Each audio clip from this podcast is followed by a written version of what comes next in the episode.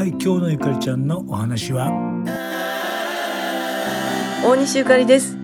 えー、私はあの今年の1月から6月までの半年間ねあの南河内サーキットを言っていろいろとあの富田林のダイニングバーたまらんさんと一緒に考えてきたんですがこのコロナ禍でなんとね、えー、たった2回ですねちゃんとできたのが。あとは全部延期になってしまいまして。で、えー、それやったら7月8月からの分をもう一回仕切り直そうぜっていうことであの急遽安子ちゃんといろいろ話をしましたすごくあのテンポがいい人なんであのトントントントン話が進みます私もだんだんこういい感じでリズムができてきたのでまた新しくスケジュールも決めましたしそして次のこともまたあの考えてまいりましたので、えー、まだまだ続いてるなということでねあのご期待をいただきまして発表を待っていただきたいと思います。